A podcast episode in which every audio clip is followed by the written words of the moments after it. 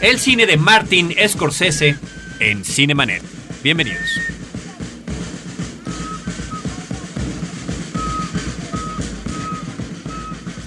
El cine se ve, pero también se escucha. Se vive, se percibe, se comparte. Cinemanet comienza. Carlos del Río y Roberto Ortiz en cabina.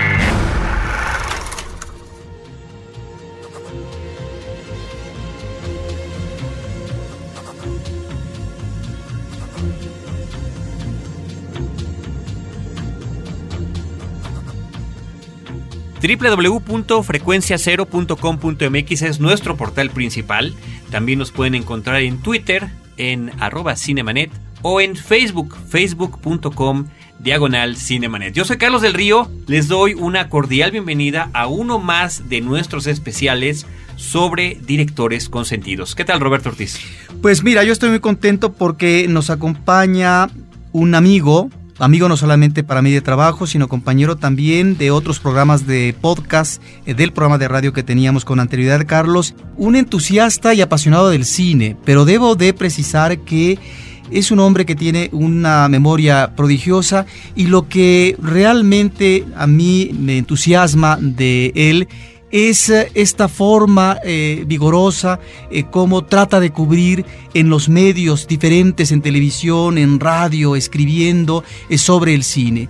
Y en ese sentido su vena natural pues logra aterrizar en esta especie como de compromiso personal, muy humano pero también muy apasionado de estar ahí en el momento preciso para difundir, para hablar de cine a todos los demás, a los comunes mortales que precisamente quieren tener un referente, un comentario inteligente.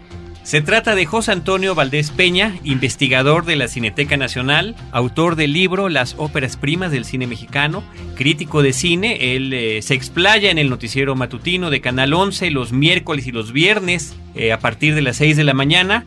Él es catedrático, da clases de historia del cine mundial y de cine mexicano en el SEC Pedregal. Y bueno, la lista podría seguir, estimado Pepe. A mí también me da muchísimo gusto que No, estés aquí. Muchas gracias, buenas noches. Siempre son muy agradables eh, las charlas contigo sobre cine, porque además de esta memoria prodigiosa y portentosa y envidiable, siempre te lo digo, muy envidiable que tienes, bueno, compartimos ese gusto y esa pasión por el cine y el que se enfoquen esas baterías hacia el séptimo arte me parece absolutamente todo un deleite.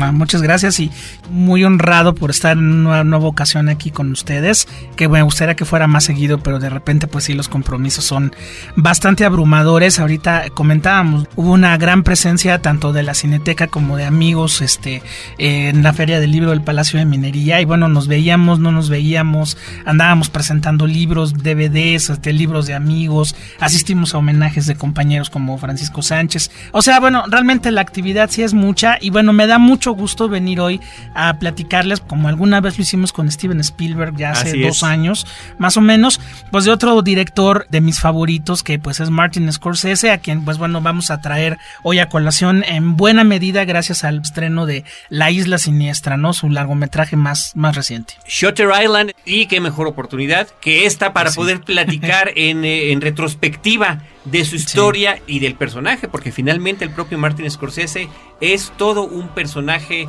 de la industria fílmica, no nada más por su trayectoria como director, sino también como catedrático, sino también como un hombre que encargado de preservar el cine estadounidense y el cine mundial, gran promotor del quehacer fílmico. Sí, y además un personaje, eh, Carlos y Roberto, yo siento que muy poco valorado hasta no hace muchos años por parte de la propia sociedad norteamericana, ¿no? De- digamos que de la academia estadounidense, Sí, porque ajá. la crítica me parece siempre Ajá. ha estado al pendiente de sus películas, siempre las ha alabado, al público nos ha gustado, lo cual es, es el principal deleite y te lo digo como espectador. Sí. Premios, pues todos, salvo, salvo el Oscar a Mejor Sí. Director que apenas hace poco con Los Infiltrados, con The Departed, lo recibe y todo el mundo siente que es un Oscar que vale por varias de sus otras películas y quizás no necesariamente por eso. Y tristemente, bueno, sí, yo digo que es tristemente eh, recibido por Los Infiltrados porque me parece que Los Infiltrados es eh, para alguien que ha hecho películas del calibre como Taxi Driver o Toro Salvaje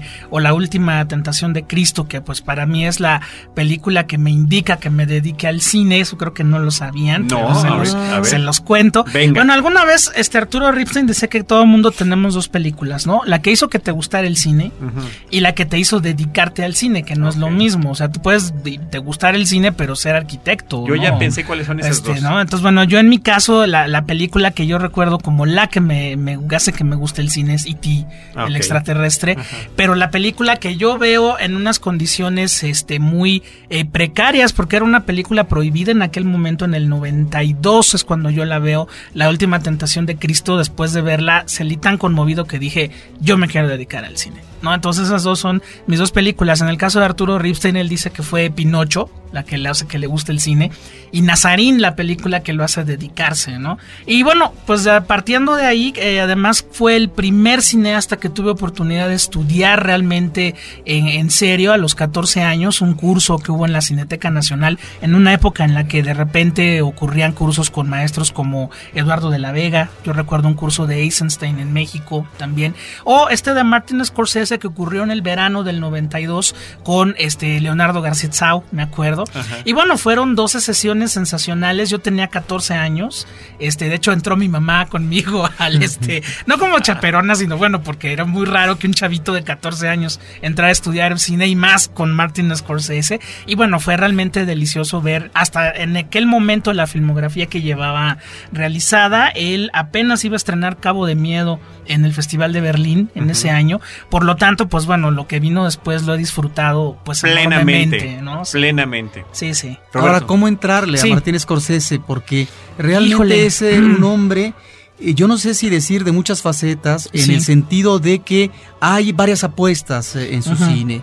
Está la apuesta por la música, Ajá. está eh, también eh, este manejo de la historia Sí. eh, con mayúsculas y específicamente de la historia americana, en donde encontramos algunos momentos de gran lucidez para la historia eh, del cine. Está también este amor por Nueva York, pero está también su filiación eh, familiar italiana, Claro. está también este manejo impulsivo, neurótico, eh, que más que definir a veces o retratar del todo a personajes y situaciones, está como dándonos eh, elementos fragmentarios de cosas que no necesitan ser definitivas. Es realmente eh, una especie de caleidoscopio. Sí, es un hombre de una, una cultura muy vasta. Creo que en ese, eso me refería cuando te decía al principio, Carlos, que no es alguien tan valorado en la sociedad norteamericana hasta hace unos cuantos años, ¿no? Él ha estado detrás, por ejemplo, de todos estos rescates de Lawrence de Arabia, Mi Bella Dama. Este tiene un DVD que se puede conseguir a través solamente de importación, que se llama Un viaje con Martin Scorsese a través del cine norteamericano. Y luego un documental que se llama Mi viaje a Italia, Que es sensacional. que es sensacional y que bueno, Scorsese lo que hace es compartirnos de una manera muy amena, muy divertida y sobre todo en el caso de Italia muy sentida esa pasión que él siente por el cine, ¿no? Entonces, bueno, te pasa de los géneros a los directores y, por ejemplo, en el caso de, de mi viaje por Italia, hay una parte donde te desgrana toda una secuencia del gato Sí, pardo con una sí. maestría que, bueno, solamente lo tienen las gentes que, que aman el cine a ese nivel, ¿no? Y que aprende uno. Y aprende viendo. uno, o sea, el no vuelves a ver la película de la misma manera y siempre te acuerdas del, del buen Mardy, que bueno, pues hasta los niños ya lo conocen ahora. Eh, recuerdo el espantatiburones, particularmente un, un pez globo que salía con unas cejas gigantescas. Igualito. Y que es igualito a Marty, a Martin Scorsese. Pero bueno, las facetas son muchas y yo me iría más que nada a la formación scorsesiana, ¿no? Partes de lo que dice Roberto son muy ciertas y bueno, la, y lo, lo innegable y por lo que habría yo que empezar en todo caso es la, la sangre que trae Scorsese en las venas, ¿no? La familia Scorsese, sus padres, Catherine y Charles Scorsese, llegaron a, a Estados Unidos a mediados de la década de los 20, por lo tanto forman parte de esta especie de generación de la Little Italy, que pues bueno, tiene que ver mucho inclusive con el desarrollo histórico del gangsterismo, ¿no? Es decir, gente que llegó con muchas ganas de trabajar, pero con este San Benito de migrante y particularmente italiano y particularmente siciliano, llegaron a, a Nueva York. Y bueno, aunque Scorsese nace en 1942, el 17 de noviembre. 17 de noviembre le pueden mandar un bonito mensaje en su Facebook. Este, nace en Queens, pues la familia se tiene que mudar a esta parte de la Little Italy, que pues bueno, es un barrio complicado, es un barrio que está hacia el sur de Manhattan, es una calle, realmente es una calle muy larga, que Coppola retrató bellísimamente en El Padrino segunda parte, pero bueno, donde vivían en una marginalidad terrible, peleados con los barrios negros, peleados con el barrio chino y bajo la marginación de la demás gente, ¿no? Por ejemplo, Scorsese dice que él recuerda las primeras películas de su vida habladas en italiano porque era el cine que la gente veía, ¿no? Conforme él fue creciendo y fue desarrollando el gusto por el cine, pues luego vendrá una, una frase muy célebre de él que viene siendo en mi barrio o eras sacerdote o eras mafioso. Eran las dos únicas profesiones posibles, ¿no? Y él casi se hace sacerdote. Y él casi se hace sacerdote. Este, afortunadamente no se fue por el lado de la mafia. Bendito sea Dios. Bendito sea Dios. Y bueno, pues a partir de ahí, de esta vocación religiosa, es de donde va a ir desgranando buena parte de sus temas, ¿no? Por ejemplo, aquí hablamos de tres. En el caso de lo italoamericano, pues yo creo que su película más importante en ese sentido es Calles Peligrosas, Mean Streets, que bueno, funciona mucho, no sé si recuerdan, bueno, de- claro que la recuerdan a Mark Orth de Fellini. De hecho, son del mismo año y no es una cuestión gratuita, sino que eh, Ana Marcor Fellini volcaba sus recuerdos de esa juventud, infancia, juventud en la, en la Rimini que él imaginaba. En el caso de Scorsese es la juventud de un grupo de malvivientes o de vagos que no hacen nada, entre ellos Harvey Keitel, Robert De Niro y algunos otros personajes, que en una estructura muy como de mosaico, como de pequeñas historias, nos narraban una de sus, de sus este, semanas de vida que bueno, incluía machismo, incluía violencia, incluía toda esta culpa religiosa que bueno, Scorsese va a ir manejando a lo largo de su cine y que bueno, empieza en calles peligrosas y yo creo que tiene su punto culminante en, en la última tentación de Cristo, bueno, ya mismo, el mismo Cristo se vuelve personaje de Scorsese. Y bueno, viene el tema también de la cuestión religiosa y viene el tema de la cuestión de la violencia, o sea, el cine de Scorsese es uno de los cines más violentos que se puede que se puede armar, aunque las escenas de violencia no sean tan espectaculares como uno cree. Lo que pasa es que arma también las escenas previas al acto de violencia, que cuando la violencia estalla solamente es como el subrayar, ¿no? Yo recuerdo mucho esta escena de la, la obertura de Buenos Muchachos que van estos tres personajes en el carro oyendo que la cajuela golpea. Hace ruidos. Bajan con la tranquilidad del mundo, abren la cajuela, hay un tipo ahí desangrándose a punta de golpes. Y bueno, dispara. Joe Pesci, bueno, Joe Pesci acuchilla al tipo. De Niro dispara y Ray Liotta baja la cajuela diciendo: Desde que yo recuerdo, siempre quise ser un gángster. Y así empezaba Goodfellas, ¿no? Entonces, en su cine, la cuestión de la violencia es una expresión de la humanidad. No es el gusto de la violencia por la violencia, ni de la destrucción por la destrucción, tipo Michael Bay que entre más coches Ujú, vuelen, pues más, más está el a gusto, sino que bueno, los personajes de Scorsese son víctimas de un entorno que los está todo el tiempo asfixiando, marginando. Es un cineasta, yo diría, y no me dejarán mentir, es un cineasta de grandes perdedores. La mayor parte de sus buenos personajes son perdedores sin ninguna redención, que puedan llegar a ser desde los hombres más comunes como el taxista, el chafirete neoyorquino de Taxi Driver, o el propio Howard Hughes, que es un perdedor porque aunque tenga todo el poder del mundo, su mente lo acaba traicionando, ¿no? O estas cuestiones religiosas invertidas, por ejemplo, el Cristo de Scorsese volviéndose de hombre a Cristo, mientras Kundun, o sea, el Dalai Lama, empezó siendo Dalai Lama y termina volviéndose hombre, ¿no? Entonces hay una serie de, de complejidades morales y temas muy interesantes en su cine. ¿Tú dirías que entonces eh, toda una serie de personajes están ante un dilema, un viacrucis existencial, donde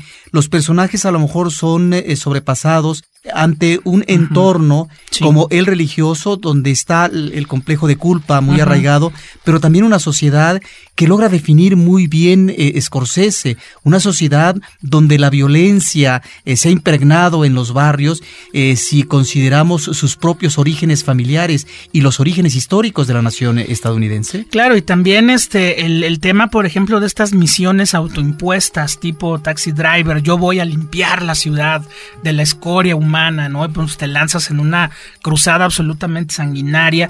O, por ejemplo, la cuestión de la, de la migración, que aunque se tarda mucho en hablar de ella, llega finalmente en pandillas de Nueva York, ¿no? Donde, bueno, lo claro es que Estados Unidos no es como nos dicen una nación multicultural, sino una nación que se ha armado a punta de mandarriazos, ¿no? Y realmente de una, de una violencia y de una manipulación terrible de un lado hacia otro, ¿no? De una tremenda corrupción, que creo que eso es lo más importante que nos muestra, o sea, nos, nos rompe esta idea del sueño americano, de los pioneros que llegaban todos entusiastas y que todos ayudaban, bueno, no, cómo se forjó una ciudad como Nueva York. Ahora, eh, un tema que mencionaba Roberto, el amor hacia la ciudad de Nueva York. En el caso de Scorsese, es una especie de amor-odio, porque mientras Woody Allen, hace poco Woody Allen hablaba de, de, Whatever Works, la más nueva película de él, y decía, bueno, si ustedes quieren ver cómo es Nueva York, háblenle a Spike Lee o háblenle a Marty Scorsese. O sea, esa Nueva York de mis películas es mi Nueva York, la de Gershwin, la de las librerías, los museos, ¿no? Los El Central Park.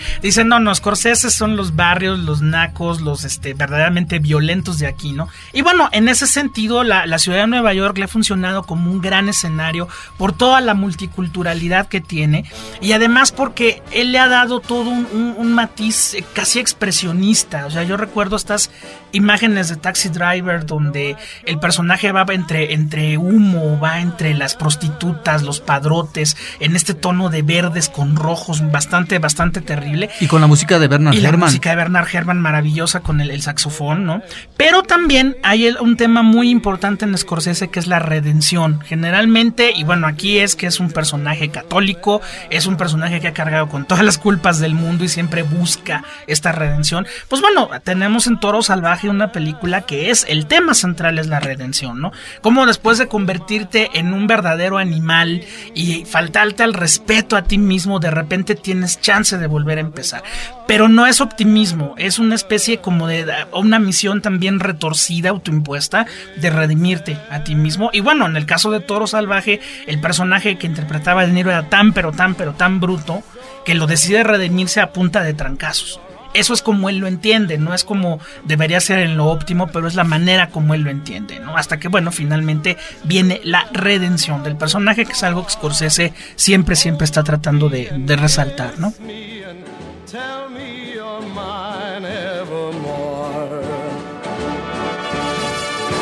Must I forever be a beggar whose golden dreams will not come true? Or will I go from rags to riches? My fate is up to you.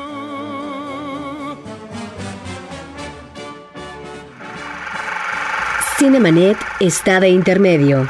Regresamos en un instante. Ahora, diseñar y hospedar su página web será cosa de niños.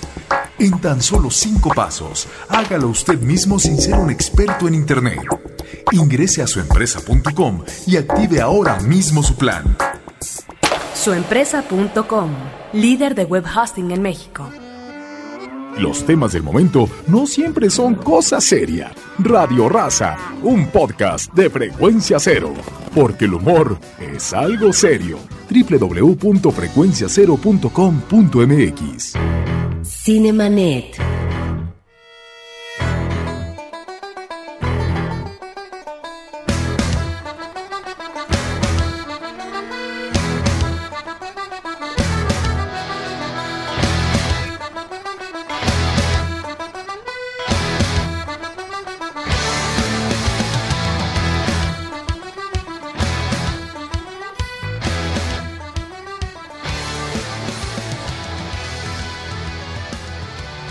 Pepe, ¿qué te parece si eh, platicamos un poquito de cada película que nos has dado? Claro que este sí, como no. panorama general. ¿Cuáles son los temas? Nos has dado algunos ejemplos de algunas películas, pero bueno, ciertas cintas, efectivamente, yo creo que hay que retomar. Sí, por supuesto. Bueno, él empieza a estudiar cine en el departamento de cine de la Universidad de Nueva York. Ni siquiera había una, una licenciatura o una, una facultad como las hay ahora. Y bueno, saliendo prácticamente de la universidad, pues él puede de alguna forma incorporarse a lo que en aquel momento era el cine independiente norteamericano, que la figura más importante en aquellos entonces era John Cassavetes, a quien, bueno, Scorsese ama con locura y pasión y admira enormemente la forma como hace cine.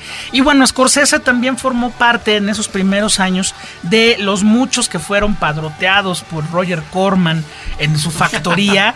y bueno, padroteados era el mejor sentido de la palabra porque era utilizado prácticamente sin sueldo para dirigir o codirigir cualquier cosa. Y bueno, por ejemplo, eh, poca gente sabe que él empezó a dirigir The Honeymoon Killers de Leonard Castle y que finalmente llegaron a tal grado de, de pelea que bueno, él se fue, Leonard Castle tomó la película, pero utilizó, hay muchas escenas que fueron filmadas por Scorsese, ¿no? Su ópera prima es en 1969, Who's That Knocking at My Door, que sería la, el título original, donde, bueno, Harvey Keitel interpretaba a un vago sin oficio ni beneficio en la Little Italy película en blanco y negro de corte independiente que tenía que tener, por ejemplo, una escena de sexo bastante explícita para poderla exhibir en cines porno porque no podían acceder a ninguna otra sala. Y bueno, con la venia de Roger Corman, pues él puede hacer una película ya industrial.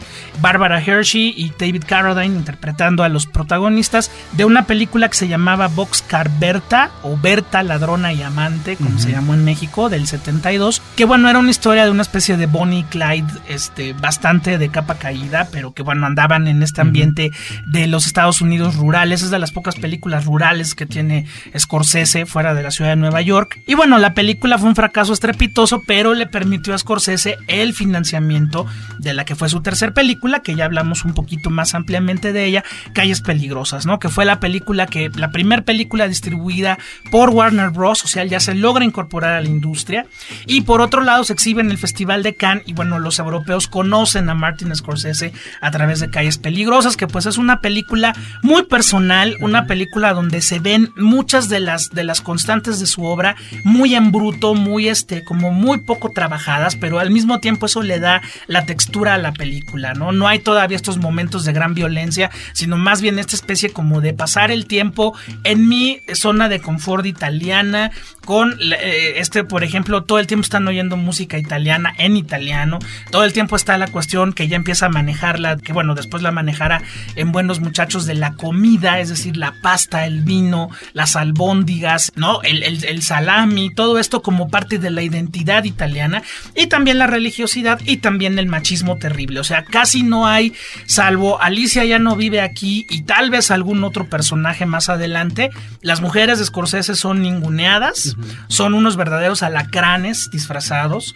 o simple y sencillamente son ornato, ¿no? Son la, la, figura inalcanzable tras el que el personaje se va a ir y tal vez pueda, como en el caso de Toro Salvaje, saciar su sexualidad, pero fuera de ahí los personajes de Scorsese femeninos no existen, es casi películas de hombres. A partir de Calles Peligrosas empieza la colaboración con Robert De Niro, que bueno, se va a ir dando en diferentes películas, pero hay una película femenina, es así, Alicia ya no vive aquí, uh -huh. con Ellen Burstyn, que gana el Oscar como mejor actriz, y donde pues nos narra una historia de una madre en los años 70 que queda viuda y que bueno, a partir de ahí tiene que rehacer su vida de una manera pues muy interesante, enfrentándose a un hijo que es una lacra absoluta y que bueno, acaba como cantante de country, en fin, es una, una película muy muy padre. Y luego pues vendrán ya las obras mayores, ¿no? En el 1976 se gana la Palma de Oro con Taxi Driver. Taxi Driver, que bueno, viene siendo esta primera gran reflexión de Scorsese sobre la violencia urbana, donde finalmente un personaje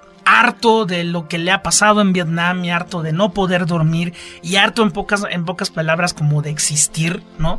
Decide... Y, de no poder reintegrarse a su, a su sociedad, a su supuesta sociedad. Exactamente, decide tomar una misión y es limpiar las calles de Nueva York de toda la escoria o de todo lo que él considera escoria. Y bueno, sus baterías van a apuntar hacia una joven prostituta de 13 años que le interpretaba Jodie Foster ahí en la película. Que fue que, toda una polémica no, en aquel sí fue, entonces. Fue terrible porque sí tenía 13 años y sí era un personaje muy, muy explícito. Y bueno, Robert De Niro está sensacional, nos dejó una de las líneas más famosas de la historia del cine, el famoso Are You Talking to Me? ¿No?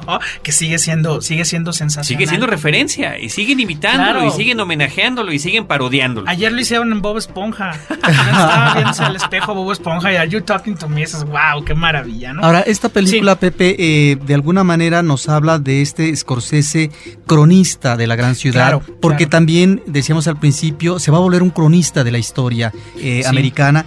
Pero en el caso de Nueva York es esta ciudad del infierno. Claro, este personaje incursiona en el infierno y es a partir no solamente de él, sino de este carro fantasmal. Es eh, lo metálico, ¿verdad? De este vehículo eh, amarillo, lo que nos está llevando a esta dimensión infernal. Y ahí es donde creo que saca a colación Scorsese situaciones ah, terribles eh, del ámbito citadino que finalmente es asfixiante y no se puede respirar una ciudad en donde la convivencia es algo a lo que se apuesta y finalmente arraiga cotidianamente. ¿A qué me refiero? A que está exponiendo la demagogia política, Claro. la cuestión también del trabajo extremo, la ciudad como un ámbito de calles peligrosas, esta especie de ideal por una cuestión romántica que es difícil de alcanzar cuando Claro. finalmente te estás volviendo un monstruo. En fin, me parece que está muy bien manejado y ligado el aspecto existencial con el entorno citadino. Y efectivamente, como tú al principio, este ah, eh, carro que surge entre la bruma y donde se ven o se divisan apenas las cloacas, las alcantarillas que son como cloacas de la ciudad y al mismo tiempo esta música de Bernard Herrmann que por cierto es la última colaboración que Sí. tiene en el cine porque cuando ya se está haciendo la postproducción en Muere, me parece que estamos ante algunas de las más grandes imágenes de Scorsese. Totalmente. Y además, eh, un- otro tema importante es la soledad. La soledad. La marginación. Siempre y cada vez que se acuerdan que vean Taxi Driver, él siempre está solo. Siempre está retratado en una calle de Nueva York, pero él va solo. O sea, de alguna manera ya Scorsese nos está planteando una imagen del hombre moderno muy, muy desoladora, ¿no? Y bueno, los 70 cerraron de una manera un poco abrupta para Scorsese. En primera, porque se enrola en hacerle un homenaje muy forzado, yo siento, al musical norteamericano clásico que es New York, New York, una película que inclusive pasó mutilada en su momento por la propia United Artists. Hasta DVD pudimos conocer ya la versión completa.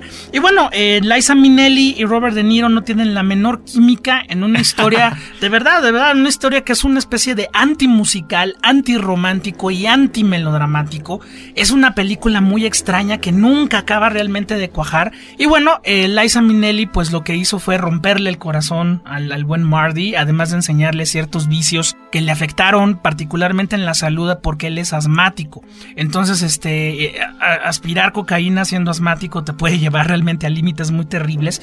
Y bueno, mientras él empezó un proceso de autodestrucción muy pesado, en 1978 pues consigue hacer su primer documental rockero, que es El Último Vals, ¿no? O El Último Rock, como se le conoció en México, la despedida de The Band, que se convierte para Scorsese en una especie de elegía de estos, estos aventureros del camino, este grupo The Band, que bueno, pues sabemos que empezaron con Bob Dylan, se separaron, cambiaron 20 veces de nombre y bueno, pues al mismo tiempo la película no es solamente el fin de una época, porque bueno, aparece Bob Dylan, el Dr. John, Neil Young, bueno, realmente es un reparto espectacular, sino también es esta especie de decir, bueno, finalmente un día nos vamos a liberar y un día todo esto se va a acabar, ¿no? Y bueno, pues esa elegía del adiós de The Band, curiosamente muchos años después, 30 años después, haría otro documental rockero que es Shine a Light de los Rolling Stones, pero aquí ya no es la elegía del adiós, sino la elegía de estamos viejos, pero todavía podemos, ¿no? Y podemos muy bien. y podemos muy Qué bien. vitalidad. No, no, no. El, el arrimón que le pone Mick Jagger a Cristina Aguilera, muchos no nos atreveríamos a hacerlo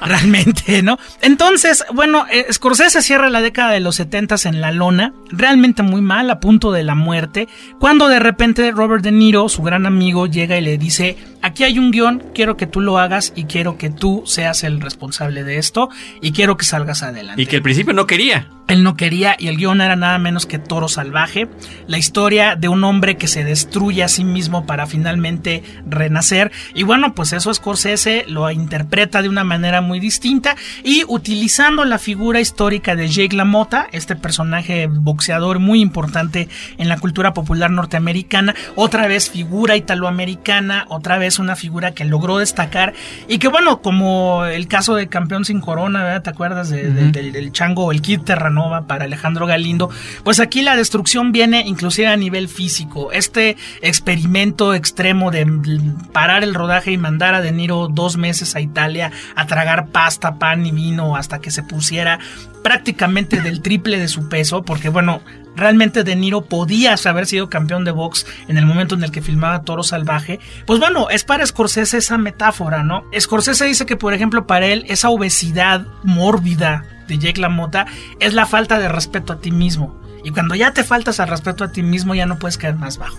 ¿no? Ahora también. Y tiene que venir la redención. Ahora también, eh, Pepe, estamos aquí ante sí. una película novedosa. Es decir, uh -huh. hay momentos en la historia del cine que eh, se revolucionan sí. o eh, se dinamizan eh, ciertos géneros o ciertas temáticas. Aquí estamos ante un Scorsese también experimental porque lo ha sido en muchas de sus películas, uh -huh. con un manejo muy novedoso en la cámara con respecto a las tomas eh, del boxeo, sí. del ring, en un blanco y negro espléndido, espléndido, soberbio, y que eso por un lado, es decir, la filmación eh, de las peleas de box en el cuadrilátero, pero por otra parte, en función de lo que tú ya has dicho también, un manejo también diferente del ascenso y la caída, es decir, uh -huh. que casi siempre es la misma, muy esquemática en las otras películas, aunque en eso tiene, digamos, mucha amiga el cine norteamericano, pero creo que aquí eh, Scorsese construye un gran personaje, ¿no? No, y por ejemplo, la, la pura imagen de inicio de la película ya te Ajá. cuenta todo. Este ring completamente en una neblina, envuelto en neblina,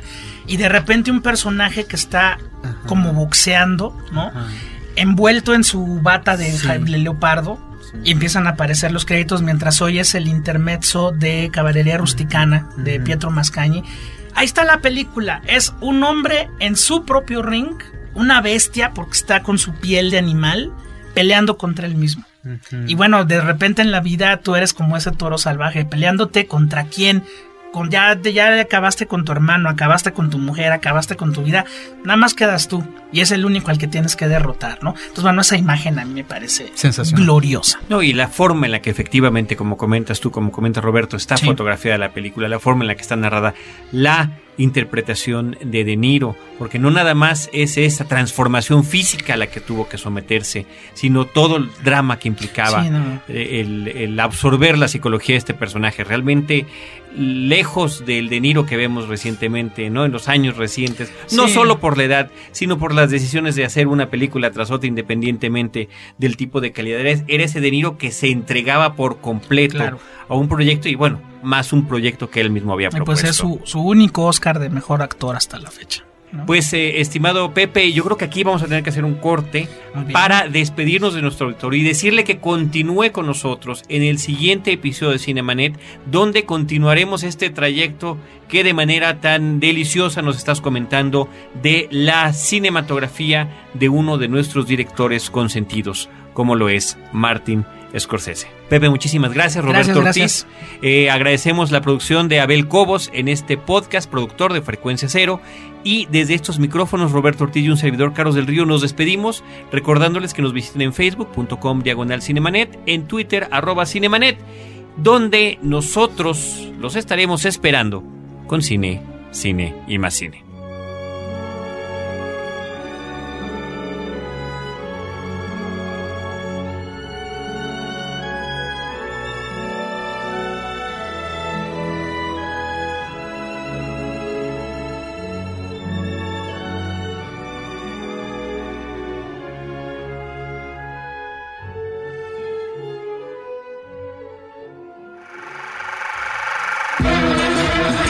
Cinemanet termina por hoy. Más cine en Cinemanet.